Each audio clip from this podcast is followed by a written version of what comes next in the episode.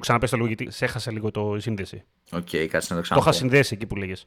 Δεν θυμάμαι, ρε φίλε, το πω από την αρχή. Πού να θυμάμαι που έμεινα τώρα κι εσύ. Έλα, εντάξει. Καλησπέρα. Digital Jam, επεισόδιο 63. Είμαι ο Δημήτρης Ζαχαράκης, μαζί μου είναι ο Δημήτρης Καλατζής. Καλησπέρα. Και σήμερα έχουμε το επεισόδιο που χρωστάμε, το επεισόδιο που είπαμε ότι θα έρθει πριν 2 εβδομάδες, όταν συζητήσαμε και για το Microsoft Clarity. Κάναμε μια μικρή εισαγωγή, επειδή μόλις είχε κυκλοφορήσει το Google Analytics 4 και σήμερα είμαστε εδώ για να μιλήσουμε μόνο για Google Analytics 4. Το έχουμε δουλέψει, το έχουμε λίγο ψάξει, έχουμε ετοιμάσει κάποια πράγματα, κάποιες σημειώσεις εδώ πέρα, μαζί με τον Δημήτρη. Και Δημήτρη, από πού να ξεκινήσουμε λέγοντας τώρα για το Analytics 4? Κοίτα, να πούμε έτσι τον πολύ βασικό, Analytics 4 rebranded έκδοση του App and Web που ήταν. Όσοι το έχουμε δουλέψει γνωρίζουμε από πριν κάποια πράγματα και δεν μας φαίνονται καινούργια τώρα που τα βλέπουμε στο Google Analytics 4. Η ουσία του App and Web ήταν ότι μπορούσαμε να συνδέσουμε και application και website σε ένα Google property, π.χ.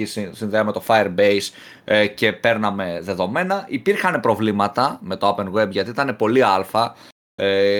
Είναι διαφορετικά τα Firebase events, διαφορετικά τα Open Web events, οπότε είχε θέματα, τέλος πάντων. Τώρα η Google έκανε το rebrand σε Google Analytics 4, το έχει κάνει και default property. Αυτό σημαίνει ότι εάν πάμε να φτιάξουμε καινούριο Analytics σε κάποιον πελάτη ή για κάποιο site μας, by default θα είναι το Google Analytics 4 και αυτό σημαίνει, όπως είχε γίνει όταν έγιναν rollout τα Universal Analytics και φύγαν τα κλασικά Google Analytics, έτσι ότι κάποια στιγμή θα είμαστε, δεν θα γίνεται τέλος πάντων και δεν θα γίνεται να χρησιμοποιήσουμε τα Universal Analytics στο μέλλον. Οπότε για να κάνουμε και λίγο λιανό, έχουμε πλέον ένα Analytics το οποίο έχει μαζί τους web χρήστες, τους Android app χρήστες και τους iOS app χρήστες, εφόσον έχουμε apps τώρα μιλάω. Οπότε μέσα από ένα μόνο Analytics βλέπουμε. Έχουμε πρακτικά, εδώ είναι το μεγάλο κομμάτι, αν πάμε λίγο πάνω-πάνω, σκεφτόμαστε ότι πλέον έχουμε την εικόνα για όλα τα κανάλια μας. Είτε μιλάμε για app, είτε μιλάμε για web. Ο χρήστης είναι ένας, οπότε έχουμε καλύτερο control του cross-platform. Του cross-platform, μπράβο, για το τι κάνει ο χρήστης μας. Και γενικότερα έχουμε ακόμα μεγαλύτερες δυνατότητες σε επίπεδο μετά Analytics. Αλλάζει πάρα πολύ η λογική σε σχέση με το Universal Analytics που είχαμε πριν. Κάποια πράγματα πλέον δεν υπάρχουν. Όπως, Δημήτρη. Δεν υπάρχει το real time για αρχή. Ασήμαντο για εμένα. Εννοείς δεν υπάρχει, υπάρχει. Όχι, είναι τελευταία 30 λεπτά πλέον. Έχει αλλάξει. Δεν αυτό εννοείς. Okay, αυτό εννοείς. Ναι. Δεν είναι, ρε παιδί μου, το real time με την εικόνα που είχαμε το real time. Είναι οι χρήστες των λεπτών κτλ. Σαν ένα overview. Για αρχή έχει φύγει αυτό. Αλλά. Δεν θεωρώ, ξέρεις, απώλεια, να σου πω την αλήθεια, το κομμάτι του real time. Έτσι όπως έφυγε, δηλαδή, από τη στιγμή που υπάρχουν τα τελευταία 30 λεπτά, μπορείς να κάνεις και το hidden debugging σου από αυτό το κομμάτι, όπως το χρησιμοποιούσες για το real time. Οπότε νομίζω ότι δεν είναι, ξέρεις, μεγάλη απώλεια. Εντάξει, για... Ναι, ούτε εγώ τώρα το θεωρώ τώρα καμιά σοβαρή απώλεια το να βλέπεις το live. Εντάξει. Ναι, βλέπεις live τα τελευταία 30 λεπτά, οπότε έχεις και τη live εικόνα. Απλά δεν βλέπεις μόνο το 1 λεπτό, ξέρεις. Τους τωρινούς χρήστες. Μένα δεν μου φαίνεται, ξέρεις, απώλεια. Δεν ξέρω πόσοι το χρησιμοποιούσαν πάρα πολύ αυτό. Δηλαδή είναι λίγο... εκτός κι άμα έκανες τύπου καμιά ενέργεια, έκανα ένα με βίντεο στο YouTube με 5 influencers και τα λοιπά ταυτόχρονα στις 5 ώρα και μπήκαν να δω πόσοι μπήκαν.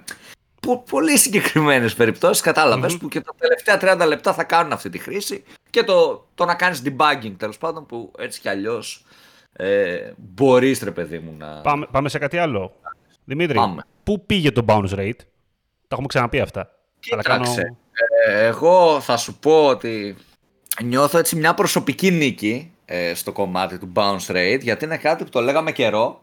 Ήταν δηλαδή ένα από τα δύο μεγάλα μας predictions. Το ένα ήταν το bounce rate, το άλλο ήταν ότι θα φύγει το manual CPC. Δεν έχει φύγει ακόμα, αλλά περιμένουμε να δούμε αν θα δικαιωθούμε τουλάχιστον του χρόνου. Αλλά ναι, το κομμάτι του bounce rate είναι κάτι που εγώ διαφωνούσα κάθετα σαν metric και το θεωρούσα outdated, υπό την έννοια ότι το συγκεκριμένο metric φτιάχτηκε σε ένα άλλο digital marketing, σε ένα άλλο internet marketing, όπως λεγόταν τότε, σε μια άλλη περίοδο.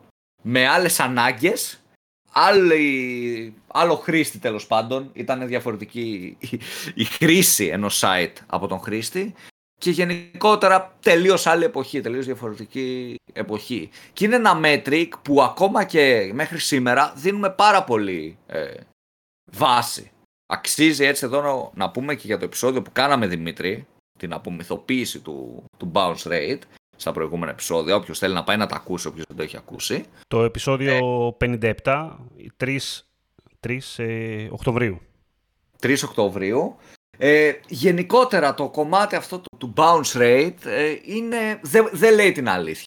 Δυστυχώς. Για πάρα πολλά sites, όπως άμα είσαι αρθρογραφικό site, άμα είσαι μία σελίδα, single page, και πολλά άλλα πράγματα. Δηλαδή δεν λέει κάτι.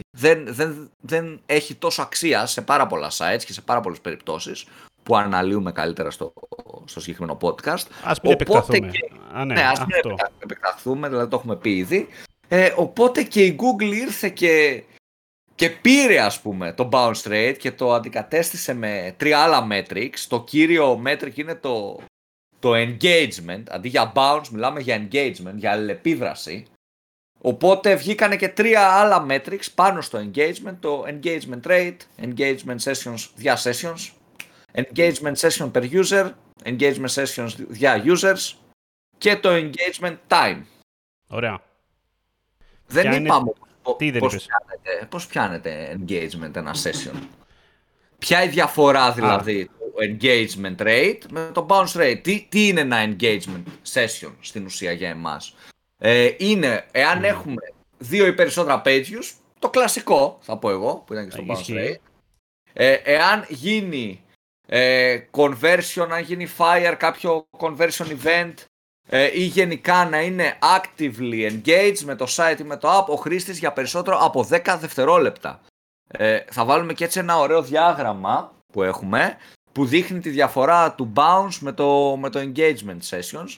Να δούμε λίγο το τι αλλάζει στην πράξη. Και είναι πολύ ωραίο το ότι έχει ένα χρήστη που είναι engaged με το site μας κάποια δευτερόλεπτα. Πολύ ωραίο, ναι, ισχύει. Πάμε να δούμε τα κύρια νέα χαρακτηριστικά. Ναι, πάμε να τα δούμε. Λοιπόν, πάμε στο πρώτο. AI Insights and Predictions. Τι έχουμε εδώ πέρα. Κοίτα, το πιο σημαντικό θα σου πω εδώ. Αυτό μου άρεσε πάρα πολύ. Το AI Insights. Το είχαμε δύο σε ένα βαθμό το AI Insights. Έτσι. Δηλαδή γίνεται και στο κλασικό Analytics, γίνεται και στο Universal Analytics. Σου κάνει το Machine Learning, ρε παιδί μου, το AI, βρίσκει κάποια Insights τα οποία είναι σημαντικά και στα κάνει point out. Δηλαδή, άνοδος στις πωλήσεις ενός συγκεκριμένου προϊόντος την τελευταία εβδομάδα. Ότι αυτό το προϊόν έχει άνοδο 80% στις πωλήσεις. Οπότε σου λέει στην ουσία, κοίταξε το, μήπως να το βάλεις σε κάποια καμπάνια, μήπως κάτι έχει γίνει τέλος πάντων, να το προωθήσεις περισσότερο το συγκεκριμένο προϊόν. Μπορεί να είναι άνοδο σε χρήστες από συγκεκριμένο κανάλι. Πτώση πάλι, για να μην λέμε μόνο τα καλά. Πτώση σε χρήστες γενικά ή από ένα συγκεκριμένο κανάλι. Η πτώση ενός προϊόντος. Ή γενικότερα μας βγάζει έτσι κάποια. Μας δίνει κάποια KPIs, κάποια signals, τα οποία είναι ωραίο γιατί μας διευκολύνει, ξέρεις, πριν μπούμε εμείς στη διαδικασία να ψάξουμε κτλ. Απλά στο overview μας δείχνει 5-6 insights, 5-6 signals που μπορούμε να δούμε και να τα χρησιμοποιήσουμε χωρίς να χάσουμε και πάρα πολύ χρόνο και θες έτσι γρήγορα ή άμα δεν έχεις και τη γνώση. Δηλαδή πάμε και σε αυτό το σημείο, γιατί τα analytics tools είναι πολύ δύσκολα. Υπάρχει και η έννοια που λένε πάρα πολύ το ανάλυσης-παράλυσης, που εγώ βέβαια διαφωνώ, πιστεύω ότι απλά δεν γνωρίζουν αρκετά analytics, αλλά ας το αφήσουμε αυτό το θέμα. Γενικότερα μας βοηθάει αυτό το κομμάτι, γιατί όταν έχεις πάρα πολλά νούμερα και βλέπεις χιλιάδες νούμερα, σου είναι πολύ δύσκολο να πεις ποια νούμερα θα χρησιμοποιήσω, τι θα κάνω, και φτάνει σημείο να βλέπεις απλά νούμερα που σου είναι άχρηστα και δεν τα χρησιμοποιείς. Έτσι μέσα από αυτό και τα AI Insights και τα signals που σου δείχνει, παιδί μου, η Google σε βοηθάει πάρα πολύ σε αυτό το κομμάτι. Δηλαδή σου λέει αυτό είναι σημαντικό, αυτό είναι σημαντικό, πρόσεξε και αυτό, πρόσεξε και αυτό. Και εσύ ακόμα και να μην ξέρεις να χειρίζεσαι ένα analytics tool, να μην έχεις τις advanced γνώσεις σε αυτό το κομμάτι, μπορείς να δεις κάποια βασικά KPIs χωρίς να χρειαστεί να φτιάξεις, ξέρεις, κάτι custom. Χωρίς να χρειαστεί να κάνεις πάρα πολλά breakdowns, μπορεί να πάρεις ένα πολύ σημαντικό information για κάποια κατάσταση, πολύ γρήγορα, έτσι. Ναι. Είναι πολύ, πολύ χρήσιμο. Ίσως όσο προχωράει ο καιρός, φαντάζομαι θα βλέπουμε και πιο ωραία πράγματα και πιο ωραίες, όχι προβλέψεις, πιο ωραία insights βασικά από αυτό. Θυμίζει πάρα πολύ αυτό που προσπαθεί να κάνει η Google λίγο με τα Signals, στα Google Ads, το να σου δίνει και με τα recommendations και με τα Signals, ενώ στο Smart Bidding, το οποίο σου λέει πρακτικά εκεί πάει λίγο καλύτερα, εκεί υπάρχει ένα άνοδος εκείνες τις ώρες, παίρνει κάποια Signals. Φαντάζομαι ότι στο Analytics 4 θα δούμε πολύ περισσότερα πράγματα και περιμένουμε κιόλας να τα δούμε στην πράξη, τι σημαίνουν αυτά τα insights. Πάμε παρακάτω.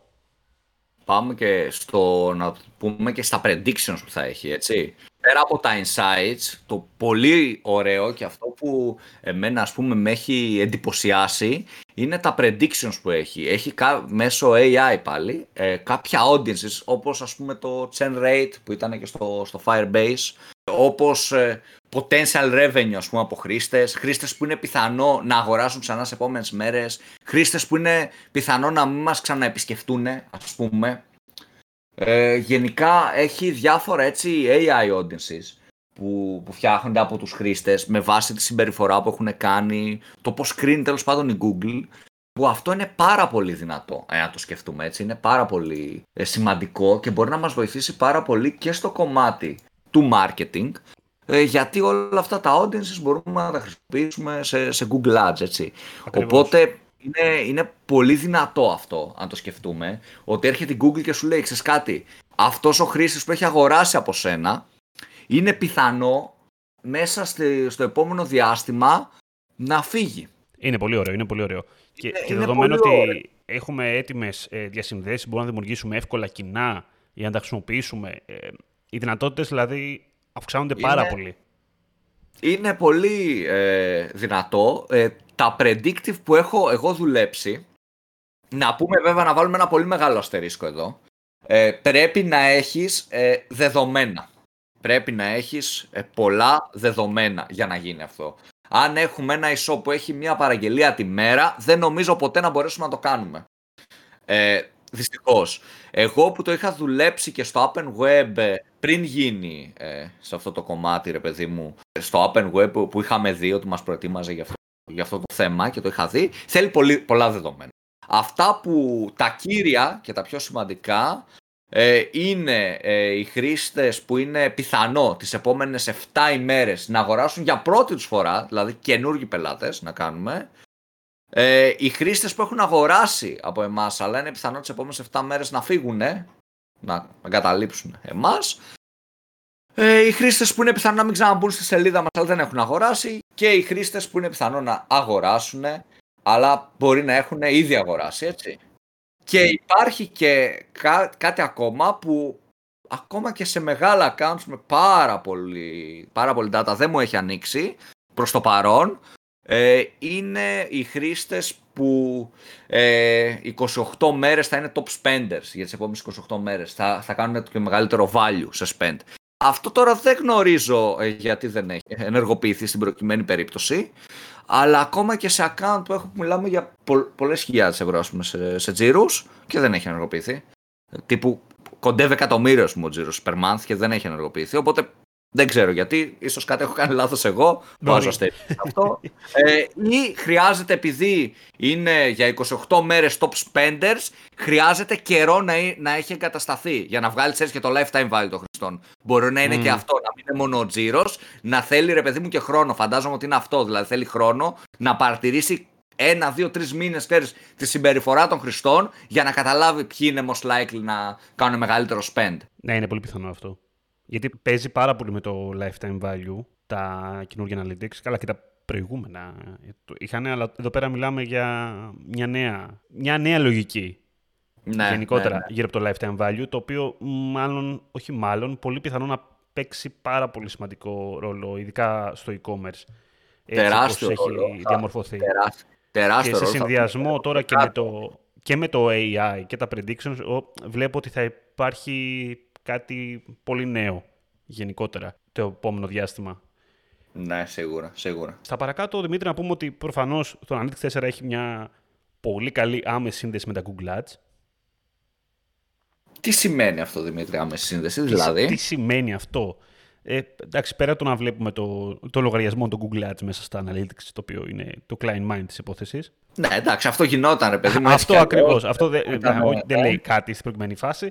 Το θέμα είναι ότι μπορούμε να μεταφέρουμε ό,τι θέλουμε όσον αφορά τα κοινά και πάρα πολύ εύκολα και αυτόματα. Πλέον αυτό αλλάζει, παιδιά. Το αυτόματο, αυτό είναι το πολύ ωραίο. Δηλαδή δεν παίρνει διαδικασία του segment που έκανες κτλ.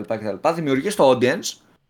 Και τελείωσε, δηλαδή περνάει. Επειδή το έχεις συνδέσει, περνάει αυτόματα, ανανεώνεται αυτόματα, εννοείται το audience, έτσι. Γιατί όταν μιλάμε για τους χρήστες που είναι πιθανό, ας πούμε, τις επόμενες 7 ημέρες να αγοράσουν, πάει να πει ότι ανανεώνεται αυτόματα. Κάθε μέρα αλλάζουν οι χρήστες, έτσι, σίγουρα. Γι' αυτό τώρα δεν νομίζω έχουμε κάτι άλλο να πούμε. Νομίζω, ναι, εντάξει, αυτό είναι πολύ απλό. Τι να πούμε παραπάνω. Ναι, δεν έχει να. Εντάξει, γενικότερα το integration έχει απλοποιηθεί πάρα πολύ πλέον όσον αφορά τα Google Ads. Και αυτό είναι σίγουρα καλό και υπέρ μας, ότι πλέον η δουλειά γίνεται πολύ πιο εύκολα σε αυτό το κομμάτι. Επίσης, σε ένα κομμάτι που απλά θα πω ότι γίνεται και δεν θα επεκταθώ παραπάνω, γιατί πρέπει να το αφήσουμε στους data analysts, μην πάρουμε θέσεις για πράγματα που δεν γνωρίζουμε. Έχει και με BigQuery σύνδεση, παιδί μου, και μπορείς να κάνεις έτσι πραγματάκια για να κάνεις data visualization. Οπότε έχει αυτόματη integration και με BigQuery το GA4. Με την ίδια λογική που κάνουμε και με τα Google Ads, δηλαδή. Σκεφτείτε το κουμπί στο admin είναι από κάτω και στο product linking είναι το Google Ads και το BigQuery. Αυτό. Πάμε παρακάτω. User-based reports. Ποια είναι η διαφορά μας εδώ πέρα? Εδώ τώρα είναι αυτό που είπαμε και πριν, Δημήτρη, και αλλάζει κυρίως στα e-shops, αλλά γενικότερα, ότι στο ανανεωμένο, έτσι, report των GA4 η Google στοχεύει πάρα πολύ στο ταξίδι ενός χρήστη μέσα στην ιστοσελίδα μας. Χωρίζεται το report σε user acquisition, engagement, retention reports και conversion reports, και με αυτά τα reports έχουμε μια πλήρη εικόνα για όλες τις ενέργειες του χρήστη. Από το user acquisition, πώς έρχεται ο χρήστης, engagement και retention, που μπορούμε να δούμε πώς κάνει engage ο χρήστης στη σελίδα μας και πώς επιστρέφουν οι χρήστες ξανά και ξανά. Τα conversion reports μπορούμε να δούμε. Έχουμε γενικότερα μια πλήρη εικόνα στο χρήστη, και το πιο σημαντικό που έχουμε να πούμε εδώ είναι η δυνατότητα να κάνουμε χρήστη πέρα από cookies, που είναι το κλασικό, έτσι, ένα cookie ίσον ένας χρήστης, να το κάνουμε μέσα από user ID και μέσα από Google Signals, έτσι. Οπότε βελτιώνει πάρα πολύ το πόσο accurate είναι το cross device σε πολύ μεγάλο βαθμό, θεωρώ, και ειδικά σε industry, ναι. Που κάποιος πρέπει να κάνει, ρε παιδί μου, σκέψου εγγραφή, τύπου food industry, που το έχω κοιτάξει, είναι πολύ accurate, ρε παιδί μου, γιατί για να αγοράσει κάποιος, ας πούμε, από το eFood, να δώσουμε ένα παράδειγμα, πρέπει να είναι logged in, άρα έχει κάποιο user ID, άρα μπορείς να τον κάνεις match αυτό τον χρήστη αυτόματα. Ότι αγόρασε ο Δημήτρης ο Καλατζής και από το κινητό του και από τον υπολογιστή του και από τον υπολογιστή του φίλου του Ζαχαράκη, και είναι ο Δημήτρης ο Καλατζής όμως. Μπορείς να το αποδώσεις καθαρά στο Analytics, χωρίς κάποιο CRM, χωρίς κάποιο οτιδήποτε. Οπότε αυτό είναι πάρα πολύ καλό, και το Google Signals είναι πολύ καλό. Όσοι χρήστες έχουν ενεργοποιήσει το Ads Personalization, ακόμα και να μην έχουν κάνει login σε εμάς, μπορούμε, υπάρχει δυνατότητα να τους κάνουμε match, ότι είναι ο ίδιος χρήστης. Οπότε πολύ καλό και αυτό.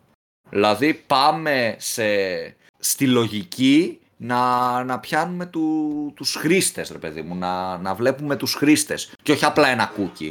Και αυτό είναι, γι' αυτό είναι και νέο property, έτσι, το Google Analytics 4, γιατί πιάνει και τη λογική που πλέον υπάρχουν πάρα πολλές συσκευές μέσα σε κάθε σπίτι. Ένα κινητό, μπορεί και δύο κινητά, ένα λάπτοπ, ένα σταθερός υπολογιστής, ένα τάμπλετ, η τηλεόραση, υπάρχουν πάρα πολλές συσκευές. Ένας χρήστης μπορεί να τον βλέπει σαν 10 cookie στο Universal Analytics, έτσι, σαν 10 διαφορετικούς χρήστες, και να μην έχεις ιδέα από ποιο κανάλι ήρθε πρώτο, από ποιο δεύτερο, να μην μπορείς να κάνεις attribute, ένα conversion, καθόλου καλά, δυστυχώς, να κάνεις την εικόνα. Εδώ το Google Analytics 4 σε βοηθάει σε αρκετά μεγάλο βαθμό με αυτό το κομμάτι. Καταλαβαίνεις πράγματα πάρα πολύ καλά, δηλαδή καταλαβαίνεις και για budget και όλα αυτά. Και μιλάμε και για cross-platform, δηλαδή μιλάμε πλέον όχι μόνο για web, να το λέμε και αυτό. Δεν μιλάμε μόνο για cross-device, μιλάμε και για cross-platform. Είναι μεγάλη διαφορά ξαφνικά αυτό το πράγμα. για όσα site βασικά έχουν και app. Τώρα μιλάμε έτσι, προφανώς. Ναι, ναι. Δεν ξέρω, νομίζω ότι το Analytics 4, ρε παιδί μου, βοηθάει πάρα πολύ. Το food industry, δηλαδή το παράδειγμα αυτό, τα delivery applications. Δεν ξέρω, νομίζω ότι είναι, ξέρεις, κουμπώνει πάρα πολύ όλα τα cases που μπορείς να σκεφτείς στο GA4. Μπορούν να χρησιμοποιηθούν σε food delivery σίγουρα. Θα μου πεις, ναι, μεν είχαν βρει και άλλους τρόπους να κάνουν connect τους πελάτες, αλλά τώρα μπορείς, ρε παιδί μου, άμεσα να το περάσεις αυτό, ξέρεις, και σε Google Ads. Μπορείς να το βλέπεις και από την πλατφόρμα των Analytics, οπότε σε βοηθάει πολύ. Εντάξει, όχι μόνο. Και στο e-commerce θα σου έλεγα, για τις περιπτώσεις που υπάρχει και το e-shop, υπάρχει και το app για τις αγορές. Και εκεί, και θα σου πω ότι μπαίνουμε τώρα, ρε παιδί μου, σε μια κατάσταση που εάν καταφέρουμε να κάνουμε τους χρήστες του e-shop μας να γραφτούν, κερδίζουμε και παραπάνω πράγματα, από την έννοια ότι και πάμε σε μια κατάσταση με αποδοχή των cookie ή όχι, οπότε αυτός που έχει κάνει εγγραφή θα έχει αποδοχή κατά πάσα πιθανότητα και τα cookies, κατάλαβες, οπότε θα παίρνουμε τα δεδομένα του σίγουρα και δεν θα χάνουμε εκείνο από Pixel, από Google Ads, από. Θα έχουμε τώρα user ID τον χρήστη, θα έχουμε το ίδιο user ID και στο application, θα συνδέεται. Αυτό το κομμάτι δεν θα είναι το user ID μόνο στα Universal Analytics, ας πούμε, οπότε θα συνδέεται και στο application. Γενικότερα είναι πολύ, πολύ δυνατό αυτό το κομμάτι και πολύ ενδιαφέρον, οπότε δίνει έτσι και ακόμα και στο e-commerce, έτσι, ένα παραπάνω λόγο να δώσει κίνητρα στους πελάτες να κάνουν εγγραφή. Ναι, και ίσως θα είναι και μια από τις στρατηγικές που πρέπει να ακολουθηθούν από εδώ και πέρα σε όλες αυτές τις πλατφόρμες, ώστε θα πρέπει να πείσουν πλέον και γι' αυτό. Θα έχει νόημα για το μέλλον τους, θα σου το πω κι αλλιώς, να προσπαθήσουν να υπάρξει μια εγγραφή χρήστη έναντι του guest checkout. Ναι, ναι. Παρακάτω που πάμε. Παρακάτω έχουμε το event-based measurement, ότι πλέον δηλαδή στο GA4 μετράμε με βάση τα events, όλα είναι events δηλαδή, όλα κάθε interaction, κάθε του χρήστη. Θυμίζει, ρε παιδί μου, λίγο έτσι Facebook Pixel, αντίστοιχα Facebook Pixel, που τα περνάει αυτή η λογική. Ένα παράδειγμα, ας πούμε, στο Universal Analytics, το κλασικό, το property που δουλεύαμε δηλαδή μέχρι τώρα, είχε page view, είχε event, είχε transaction e-commerce, είχε user timing. Τώρα όλα αυτά στο Analytics 4 είναι events. Συμβάντα στα ελληνικά. Ναι, να τα ελληνικά. Έχεις δίκιο, Δημήτρη. Έτσι, γιατί μπορεί να κάποιος να έχει ανοίξει στα ελληνικά το Analytics, γι' αυτό το λέω τώρα. Καλή ώρα το παθαγώ, γι' αυτό το λέω. Μου μπήκε στα ελληνικά και τα βλέπω έτσι. Όλα είναι events γενικά. Όλα είναι events και έχεις δίκιο που μοιάζει πάρα πολύ με το Facebook Pixel στην περίπτωσή μας. Πάλι αντίστοιχα, δηλαδή αναγκαστικά πάντα έχουμε page view, πάντα έχουμε ένα event page view και από εκεί πέρα οτιδήποτε έξτρα το δημιουργήσουμε εμείς. Βέβαια το Analytics έρχεται με κάποια standard events από την εγκατάστασή του. Σωστά? Ναι, ναι, έχει κάποια basic events εκεί, κάποια standard events. Δηλαδή δεν είναι ότι με τον καταστήτη θα έχετε μόνο το page view. Και αυτό είναι πολύ ωραίο, έτσι. Είναι πολύ ωραίο, ισχύει. Και εμένα μου άρεσε. Χωρίς να κάνει κάτι το developer, χωρίς να κάνουμε παραμετροποιήσεις στον κώδικα, χωρίς να χρησιμοποιήσουμε κάποιο tag στο Google Tag Manager, αυτόματα έχει κάποια events. Τα οποία, να πούμε ότι προφανώς είναι το view, προφανώς, δεν είναι προφανώς, είναι το click, το οποίο είναι, το βρίσκω και λιγάκι εντυπωσιακό στην περίπτωσή μας. Τι άλλο έχουμε? Έχουμε το scroll. Scroll με τα βίντεο, αν άρχισε ένα βίντεο, αν έγινε pause ένα βίντεο, το κλασικό. Αυτό δεν έχω δει πόσο δουλεύει γενικότερα. Έχω την εντύπωση ότι εγώ που το έχω δει με YouTube βίντεο σε site που υπάρχει. Αυτό, δουλεύει. Ναι, να σου πω, δουλεύει με τα YouTube βίντεο ή γενικά? Γενικά νομίζω, δεν ξέρω βέβαια. Δεν το έχω τσεκάρει με βίντεο πάνω σε σερβερ, να σου πω την αλήθεια μου. Αυτό, ναι. Θέλω να το δω, μην πω κάτι και δεν ισχύει, αλλά έχω την εντύπωση ότι είναι σε γενικό. Σε YouTube βίντεο πάντως μου δούλεψε το file download, και το search results view, αν είδεξες, αν έκανα ουσία κάτι. Υπάρχουν και άλλα default events, μπορείτε να τα δείτε και στο κλασικό και το support της Google, τα automatic events. Αυτά είναι τα βασικά, αυτά που είπαμε είναι, θεωρώ, τα πιο σημαντικά στην περίπτωσή μας, ρε παιδί μου. Αυτά νομίζω για τα events, να πούμε κάτι άλλο, δεν νομίζω. Όχι, όχι, εντάξει. Είναι ωραίο όμως, δηλαδή είναι ωραίο, ξέρεις ότι μπαίνουμε στη διαδικασία και σε μια νοοτροπία τα πολύ βασικά πράγματα, τα πολύ βασικά, να μπορούμε να τα κάνουμε χωρίς να χρειαστεί να πάμε, ξέρεις, στο παραμετροποίηση κώδικα, σε προγραμματιστές, το να μας πάρει ώρα. Είναι αυτόματο, επειδή είναι πολύ βασικά events, όντως. Το βλέπει και η Google ότι είναι βασικά και τα φτιάχνει με τον default κώδικα. Οπότε σου γλιτώνει και χρόνο και στο δίνει έτοιμο, έτσι. Πολύ θετικό αυτό. Όσον αφορά το connection με Data Studio, εντάξει, τα πράγματα είναι νομίζω εξαιρετικά απλά πάλι. Ούτως ή άλλως μιλάμε για ένα Google integration. Ναι, ακόμα το περιμέναμε. Beta βέβαια. Ακόμα, αλλά μπέτα είναι όλα γενικότερα όσον αφορά το Analytics 4.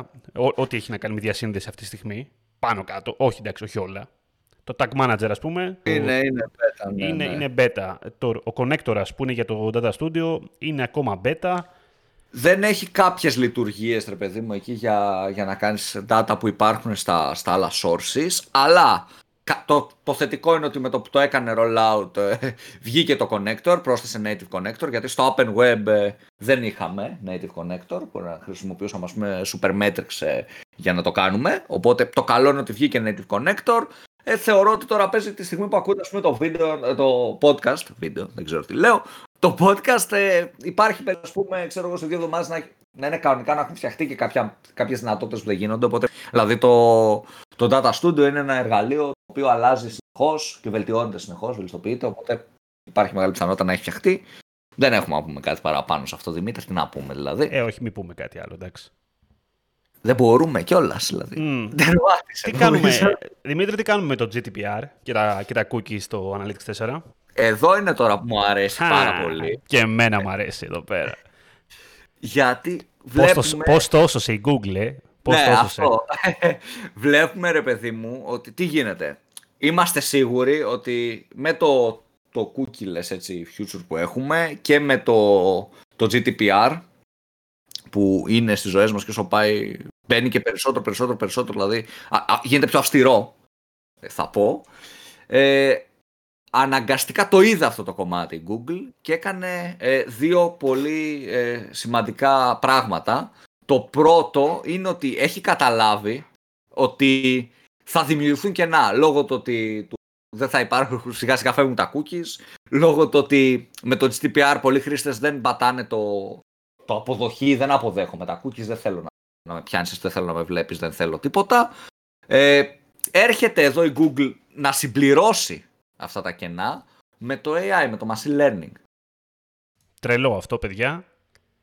Δηλαδή σου λέει ότι ξέρω ότι δεν θα βλέπω όλα τα δεδομένα, γι' αυτό θα κάνω, έτσι, θα έχω πολύ καλύτερο machine learning, έτσι ώστε να μπορέσω να σε βοηθήσω μέσα από αυτό, να καταλάβεις τη συμπεριφορά των χρηστών, να καταλάβεις τα προϊόντα που πουλούνται καλύτερα, να καταλάβεις πράγματα. Μέσα από αυτό το κομμάτι, να καλύψω δηλαδή τα κενά. Όταν λέμε να καλύψω τα κενά, δεν είναι, θα σου λέει ότι η Google, προς το παρόν τουλάχιστον, γιατί μελλοντικά μπορεί να γίνει, πολύ πιθανό τώρα που το σκέφτομαι, ότι υπάρχει περίπτωση να μπήκαν και τόσοι χρήστες που δεν πάτησαν, έτσι. Δεν θα σου λέει αυτό, αλλά θα καλύπτει, επειδή θα βλέπεις 100% το ταξίδι του χρήστη, επειδή θα έχεις AI πάνω σε αυτό να σου λέει αυτό το προϊόν, αυτό το κανάλι, αυτό το ένα το άλλο, επειδή θα είναι user-based όλο αυτό το κομμάτι, η μέτρηση δεν θα είναι cookie-based, θα είναι user-based με βάση το χρήστη και cross-device, cross-platform και τα πάντα. Θα έχεις μια πολύ καλύτερη εικόνα για αυτά που θα λείπουν. Και μπορεί να τα καλύψει, και αυτός είναι και ο στόχος της Google, δηλαδή το έχουν δηλώσει κιόλας, ότι από το 2021 να προσθέσουν ακόμα περισσότερες λειτουργίες τέτοιου τύπου για να φυλάρουν τα κενά που θα υπάρχουν. Και είναι πολύ σημαντικό, δηλαδή αν καταφέρει να το κάνει αυτό το κομμάτι η Google, είναι πολύ σημαντικό. Δεν έχουν κάποια συγκεκριμένη, έτσι, ανακοίνωση προς το παρόν, αλλά πόσο έχω διαβάσει, τον επόμενο χρόνο το machine learning γενικότερα θα χρησιμοποιεί πάρα πολύ στα Google Analytics και προσπαθεί, έτσι, να έρθει να καλύψει το κενό που θα μας δημιουργήσουν όλα τα υπόλοιπα. Σκέψου και κάτι fun factor, άμα θυμάσαι, εδώ και καιρό η Google έχει μια σελίδα η οποία βλέπεις τι ξέρει Google για σένα. Δεν θυμάμαι πώς τη λέμε τώρα. τις διαφημιστικές σου προτιμήσεις κτλ. Και το ποιος είσαι ή βασικά ποιος νομίζει ότι είσαι. Σε αυτή τη σελίδα εδώ και πάρα πολύ καιρό υπήρχε το κομμάτι ότι αν δεν είχες δηλώσει εσύ την ηλικία σου, γιατί μάλλον μπορούσες να το κάνεις σε κάποια φάση, σου έλεγε η Google πόσο χρόνο νομίζει ότι είσαι, με βάση τη συμπεριφορά σου. Το οποίο ήταν αρκετά τίμιο, μπορώ να πω, σε όσους το είχα πετύχει και το είχα ελέγξει λιγάκι. Κάνει δηλαδή μια πρόβλεψη με βάση τη συμπεριφορά που έχεις γενικότερα στο διαδίκτυο και τα signals που έχει πάρει και προβλέπει περίπου την ηλικία σου. Αυτό είναι φοβερό. Το λέω τώρα ως ένα πολύ μικρό δείγμα για να καταλάβουμε πώς μπορεί να δουλέψει το AI για να καλύψει κενά του GDPR. Έτσι. Ναι, αυτό σίγουρα. Σκεφτείτε το λοιπόν με πάρα πολλές άλλες παραμέτρους στο να καταλάβει Google λοιπόν έναν χρήστη χωρίς αυτός να χρειάζεται να πει κάτι. Να πει λοιπόν ή να δώσει τη συγκατάθεση ή να πει ποιος είναι όντως αυτός. Έτσι. Είναι πολύ ωραίο αυτό. Πολύ, πολύ ενδιαφέρον αυτό. Πολύ ενδιαφέρον. Και λίγο τρομακτικό ώρες, αλλά εντάξει. Σε εμάς, θα σου πω, μας βοηθάει και δίνει, ρε παιδί μου, και στο χρήστη τη δυνατότητα, ξέρεις κάτι, από τη στιγμή που βγήκε το GDPR, ok, κράτα το GDPR, it's ok για εμάς, οπότε προσπαθούμε να κάνουμε evolve και εμείς σε αυτά το νέο digital, ας πούμε, το cookieless digital, το 100% GDPR, όλα αυτά τα προβλήματα, προσπαθούμε να κάνουμε evolve, οπότε εξελισσόμαστε και φέρνουμε κάτι άλλο. Θα είναι πολύ ενδιαφέρον να δούμε τι θα κάνει rollout το 21 η Google σε αυτό το κομμάτι, στο Analytics 4, γιατί για να το έχουν τονίσει τόσο πολύ και να έχουν πολλές δηλώσεις γενικά πάνω σε αυτό το κομμάτι, το κομμάτι δηλαδή του machine learning, πιστεύω ότι θα δούμε έτσι πολύ ωραία πράγματα. Πάμε παρακάτω και πάμε για να δούμε τι συμβαίνει με το e-commerce. Τι σημαίνει με το enhance e-commerce στην περίπτωσή μας. Που είναι η μόνη επιλογή πλέον. Παλιότερα είχαμε και το standard e-commerce tracking. Τώρα είναι που αρχίζουν οι developers και τρελαίνονται. Εδώ νομίζω είναι. Κάπου εδώ οι developers κλείνουν σταματάνε το podcast. Είναι κάπου εδώ. Εντάξει, εγώ θεωρώ, θα σου πω ότι όταν μιλάμε για 2020 δεν νοείται σοβαρό project να τρέχει χωρίς enhanced e-commerce. Δεν νοείται. Δεν τρέχει. Ναι, δυστυχώς, ευτυχώς, δεν ξέρω πώς να το πω, αλλά ναι. Έρχεται, ρε παιδί μου, το Google Analytics 4, by default έχει την παρουσία του Enhanced Commerce και όλα αυτά τα event. Στην πράξη βέβαια, έτσι για να ερεμήσουμε τους developers, μπορούμε απλά να βάλουμε μόνο το event αγορά και θα είναι παρόμοιο με το κλασικό e-commerce, έτσι. Θα έχουμε τα product που αγοράστηκαν κτλ, αλλά δεν θα έχουμε add to cart, product view, initiate checkout, add payment info, όλα αυτά. Δεν θα τα έχουμε, αλλά θα έχουμε το κλασικό, το αγοράστηκε αυτό το προϊόν. Μπορούμε δηλαδή να βάλουμε το event. Δεν το προτείνω γενικά, δηλαδή όπως είπα και πριν, 2020 χωρίς enhanced commerce δεν ξέρω, δηλαδή μου φαίνεται περίεργο. Άμα δεν μπορείς να κάνεις segments με products, ξέρεις το cart to detail, ποια προϊόντα έχουν καλύτερο ποσοστό και μπαίνουν. Είναι κρίμα βασικά να το κάνεις. Ναι. Είναι κρίμα. Αυτό αξίζει να κάνουμε πλάκα-πλάκα ένα επεισόδιο για enhanced e-commerce, για e-commerce πλέον, e-commerce metrics, και να δούμε, ρε παιδί μου, έτσι ωραία πράγματα μπορούμε να κάνουμε και το εκμεταλλευτούμε. Αυτό να το βάλουμε έτσι ένα note για το μέλλον. Ωραίο. Ναι, οπότε by default μπαίνει το enhanced e-commerce στις ζωές μας, σε όσους δεν είχε μπει δηλαδή θα μπει υποχρεωτικά. Αλλάζει τώρα, κάτι που αλλάζει, έτσι μικρό αλλά σημαντικό, και για τους developers αλλά και για εμάς που θα φτιάξουμε τα tags, αν τα φτιάχνουμε εμείς σε GTM. Στο Universal Analytics υπήρχε το Initiate Checkout, το Event Checkout τέλος πάντων, όπως λεγότανε, και μέσα από το Dimension του Action Field βάζαμε άμα ήταν προσθήκη πληρωμής, προσθήκη στοιχείων αποστολής, σε ποιο σημείο του checkout ήταν ο χρήστης. Το Google Analytics 4 το χωρίζει σε διαφορετικά event. Add shipping info, add payment info, start checkout, κάπως έτσι το λέει, νομίζω. Οπότε είναι διαφορετικά events. Δεν είναι το ίδιο event με διαφορετικό dimension. Είναι τελείως διαφορετικό event στο Google Analytics 4. Οπότε αλλάζει και αυτό το κομμάτι, αλλάζει το πώς θα το δουλεύουμε με τους προγραμματιστές και το τι θα χρειαστεί να βάζουν οι προγραμματιστές. Φαντάζομαι τώρα θα βγουν και διάφορα plugins που μερικές φορές θα δουλεύουν, οπότε θα διευκολυνθεί λίγο όλο αυτό. Ωραία. Έπειτα έχουμε μια μεγάλη αλλαγή σχετικά με το σχήμα στο Product Dimension αλλάζει πρακτικά το πώς τραβάγαμε τις πληροφορίες του προϊόντος. Εντάξει, okay, δεν είναι τραγικό, θα σας πω τώρα. Εγώ θα σου πω ότι μπορεί πάλι οι developers να τρελαίνονται. Θα τρελαθούν τώρα... λιγάκι, ναι, ισχύει, γιατί το plugin που είχαν δεν θα δουλεύει πια για να κάνει αυτή τη δουλειά, οπότε θα χρειαστεί, ίσως χρειαστεί ένα χεράκι ή να αγοράσουμε κάποιο καινούργιο plugin. Ναι, θα χρειαστεί παραμετροποίηση, σίγουρα θα χρειαστεί παραμετροποίηση, αλλά εντάξει, οι αλλαγές είναι μικρές, ρε παιδί μου. Να βάλουμε και μια εικόνα εκεί στο podcast στο digitaljam.gr, εάν το ακούτε από εκεί, να δείτε τις αλλαγές. Οκ, στην ουσία απλά έχει, αντί για ID μπαίνει item κάτω παύλα ID, αντί για products τα λέμε items και μπροστά βάζουμε item name, item brand, item category με τις υποκατηγορίες, ok, item variant, αυτό αλλάζει. Μπαίνει μπροστά το item στην ουσία σε όλα, στα ID, στα names, στα brands, όλα αυτά, βάλτε μπροστά το item και κάτω παύλα και μένει ίδιο κατά τα άλλα. Λοιπόν, να πούμε και για το ακραίο GDPR friendly του Google Analytics 4. Ναι, ναι, πολύ, πολύ ωραίο. Πολύ ωραίο. Για πρώτη φορά δίνει τη δυνατότητα να έχουμε two-level cookie consent. Ένα για Analytics και ένα για Google Ads. Σε περίπτωση που έχουμε Google Ads, προφανώς. Έτσι, σε περίπτωση που κάποιος χρήστης δεν θέλει να δώσει δικαίωμα για Google Ads και remarketing, δεν χάνουμε τα στοιχεία αυτού από το Analytics. Αυτό μου αρέσει πάρα πολύ με το double opt-in έτσι που έχει, γιατί πάρα πολλές φορές, και το βλέπω δηλαδή σε project που τρέχω, αρκετοί πελάτες πατούσαν αποδοχή στο default που ήταν μόνο τα analytics στην πράξη, δεν θέλανε για remarketing, δεν θέλανε για ads, για κάτι τέτοιο, πατούσαν μόνο στο default, αποδέχομαι, στα cookies.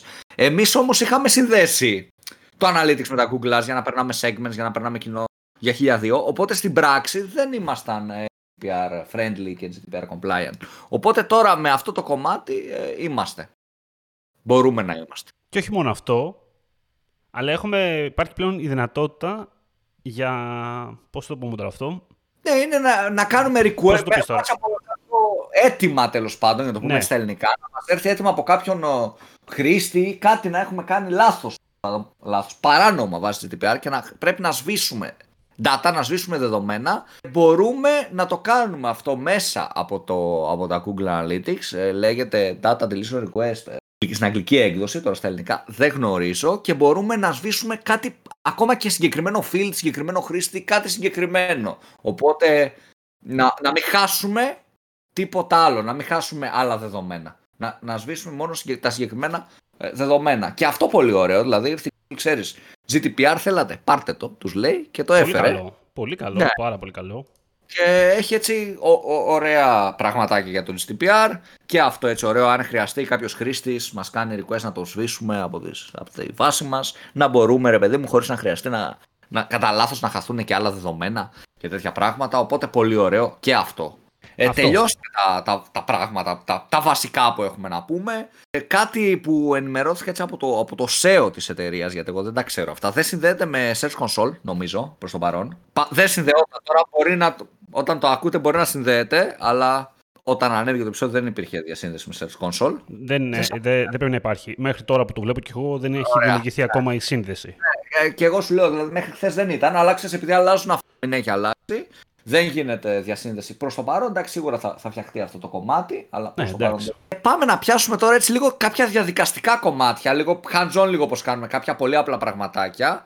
Και ίσως έτσι στο μέλλον να φτιάξουμε ένα επεισόδιο πώς το περνάμε με Tag Manager, γιατί ακόμα είναι σχετικά beta, οπότε ίσως κάνουμε στο μέλλον κάποιο επεισόδιο γι' αυτό. Πάμε να δούμε κάποια διαδικαστικά. Πώς μπορούμε να το σε Google Analytics 4, άμα έχουμε Universal Analytics Properties, τι κάνουμε? Πώς κάνουμε λοιπόν το upgrade?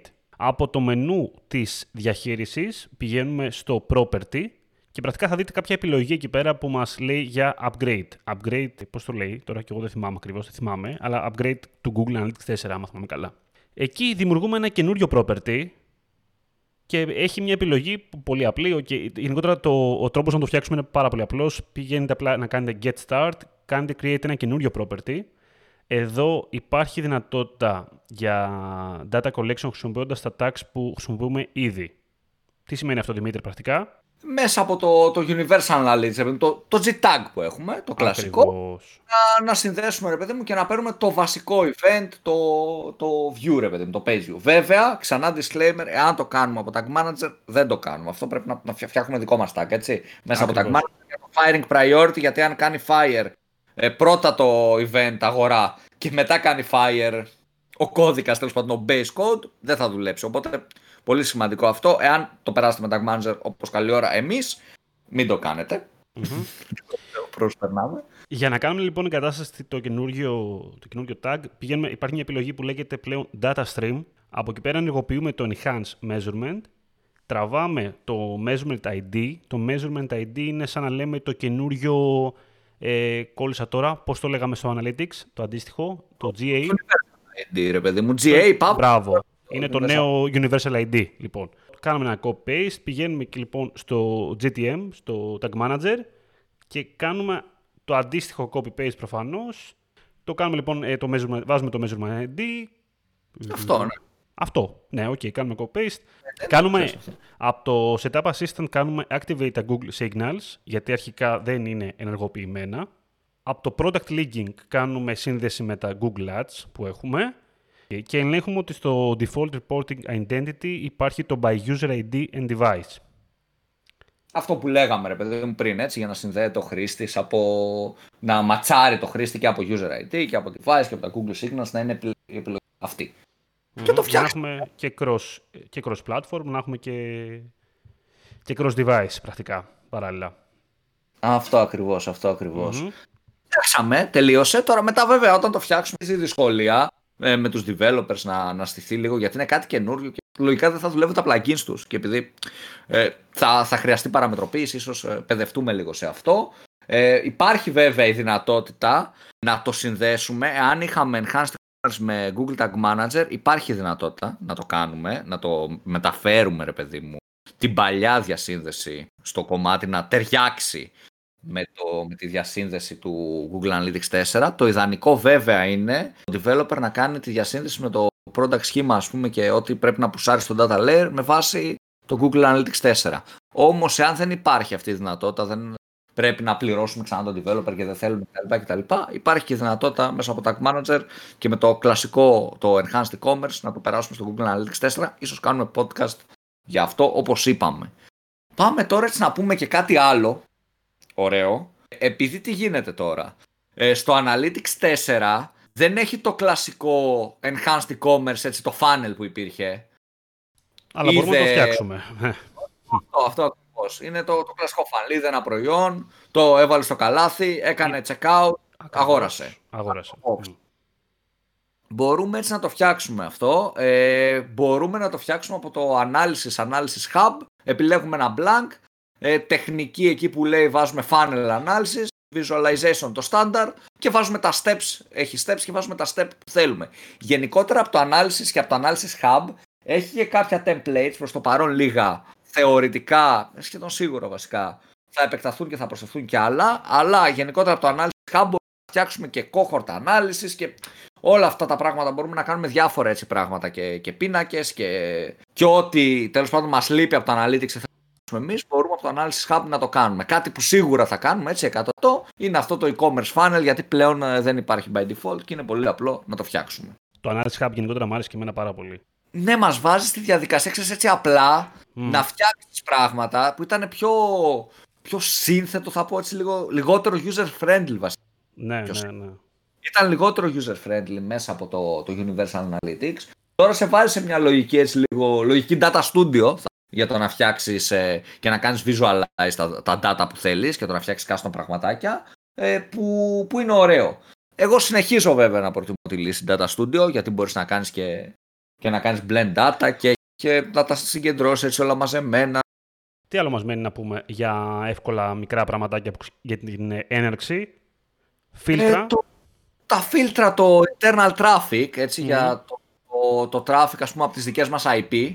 Και αν δεν θέλουμε να μας μετράνε, γιατί περνάμε τηλεφωνικές παραγγελίες και δεν θέλουμε να δούμε, ξέρεις, direct πολύ μεγάλο ποσό ή κάτι τέλος πάντων, είναι πολύ απλό, είναι admin, data streams, πηγαίνουμε στο μενού, επιλέγουμε τέλος πάντων το data streams του site, και από τα tagging settings κάνουμε ένα rule, κάνουμε στο define internal traffic, δημιουργούμε ένα rule με τις IP που θέλουμε και πηγαίνουμε μετά στο data settings και data filters και το ενεργοποιούμε το συγκεκριμένο φίλτρο, γιατί by default είναι στο test, οπότε πάει να πει ότι δεν έχει ενεργοποιηθεί, το ενεργοποιούμε και είναι active, αφού έχουμε προσθέσει βέβαια έτσι το rule με τις IP που θέλουμε.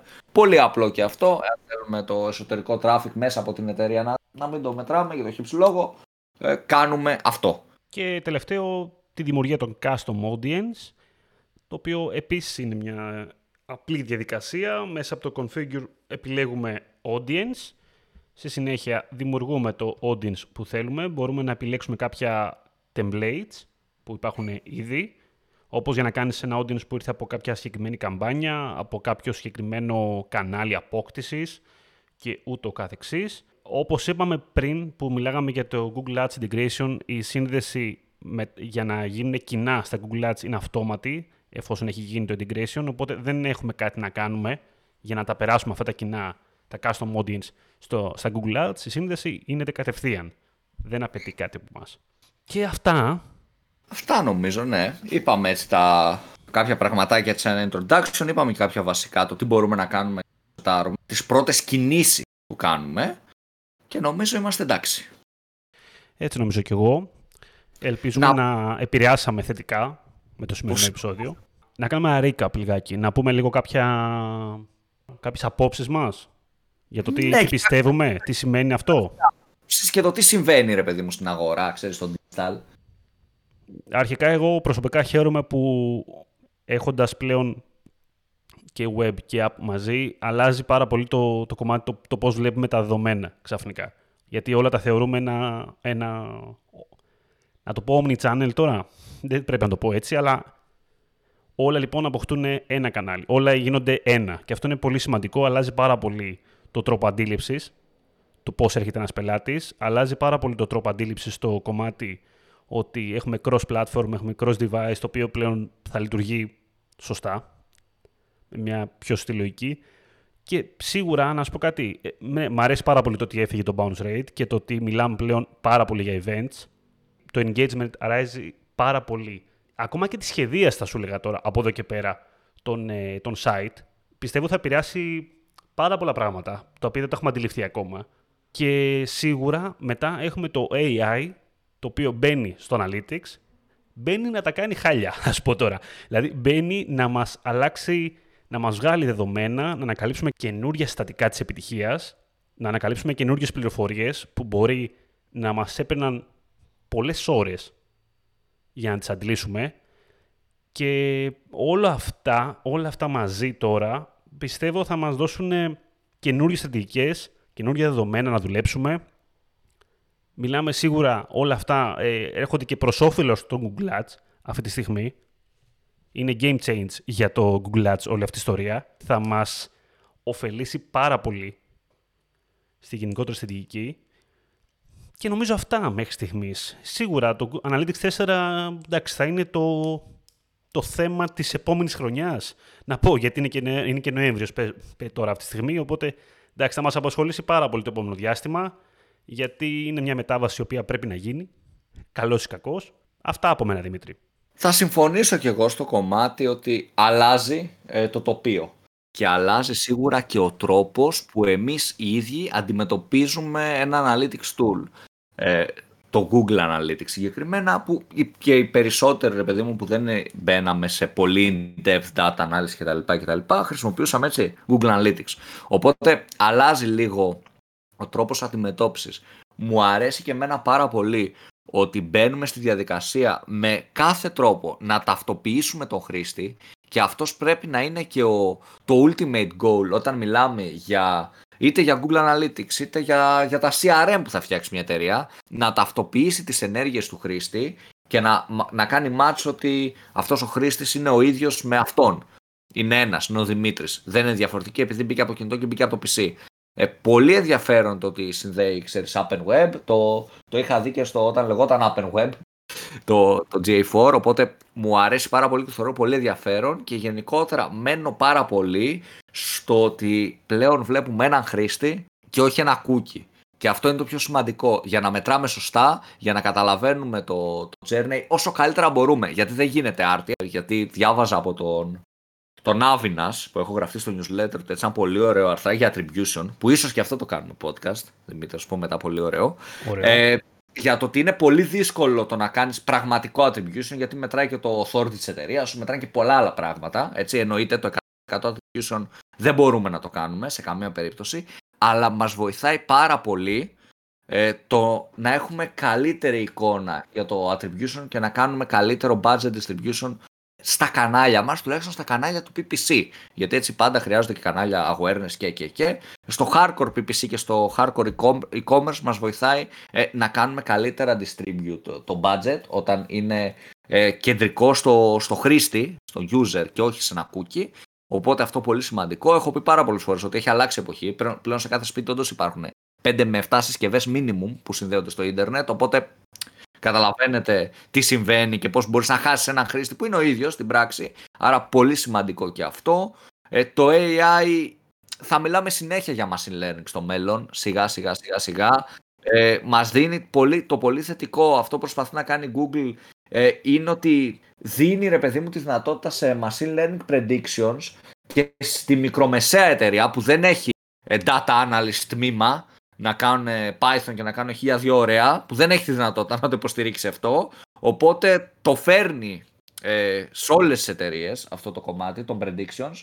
Εννοείται ότι πρέπει να μιλάμε για πολύ traffic για να έχει νόημα όλο αυτό. Εννοείται ότι πρέπει να μιλάμε για πολύ data και για πολλές αγορές. Εννοείται, αλλά το φέρνει και σε πιο μικρές εταιρείες που δεν έχουν τη δυνατότητα να στήσουν δικά τους τμήματα και για να κάνουν αυτές τις αναλύσεις. Οπότε είναι πολύ ωραίο αυτό. Στο μέλλον θα μιλάμε γενικά όσο σοπάει και περισσότερο για το machine learning. Είναι πολύ hot, έτσι, σίγουρα. Οπότε θα μιλάμε για αυτό το κομμάτι πάρα πολύ. Τα insights που δίνει το AI και αυτά πάρα πολύ ωραία, γιατί μας γλιτώνουν χρόνο, όπως είπε και ο Δημήτρης. Οπότε μας γλιτώνουν χρόνο και μας κάνουν εμάς να μπούμε σε πιο στρατηγικές αποφάσεις, που είναι και το μέλλον, θεωρώ, του digital, του performance, της ανάλυσης, ότι ο performance marketing manager σταματάει να βλέπει τα SEM και τα CPC και πάει στη στρατηγική αναγκαστικά και σε άλλα πράγματα και σε στρατηγικές αλλαγές στο performance. Mm-hmm. Οπότε είναι και αυτό σε αυτή την προς εκείνη την κατεύθυνση, οπότε και αυτό πάρα πολύ ωραίο και μου αρέσει. Μου αρέσει που είναι GDPR compliant και υπό την έννοια ότι προσπαθεί η Google και έχει καταλάβει το πρόβλημα που θα με το GDPR και προσπαθεί με όποιο τρόπο που μπορεί να δουλέψει, μπορεί και όχι, θα το δούμε στο μέλλον, να το φτιάξει αυτό το πράγμα, να φυλάρει αυτά τα κενά. Οπότε πολύ καλό και αυτό, δηλαδή προσπαθεί η Google λίγο να μας καθησυχάσει τα άτομα του digital που έχουν αγχωθεί τώρα χωρίς cookies, τι θα κάνουμε, χάνετε το ένα, χάνετε το άλλο, ότι πάμε λίγο πίσω σε άλλα πράγματα που θα σας βοηθήσουν. Αυτό νομίζω, γενικά, έτσι ένα μικρό recap για ό,τι πιστεύω για το Analytics 4. Αυτό που προτείνω σε όλους στο 100% είναι να πάνε να το φτιάξουν και να το περάσουν. Γιατί όσο περισσότερα δεδομένα έχεις και όσο πιο νωρίς ξεκινήσεις να έχεις δεδομένα, τόσο το καλύτερο.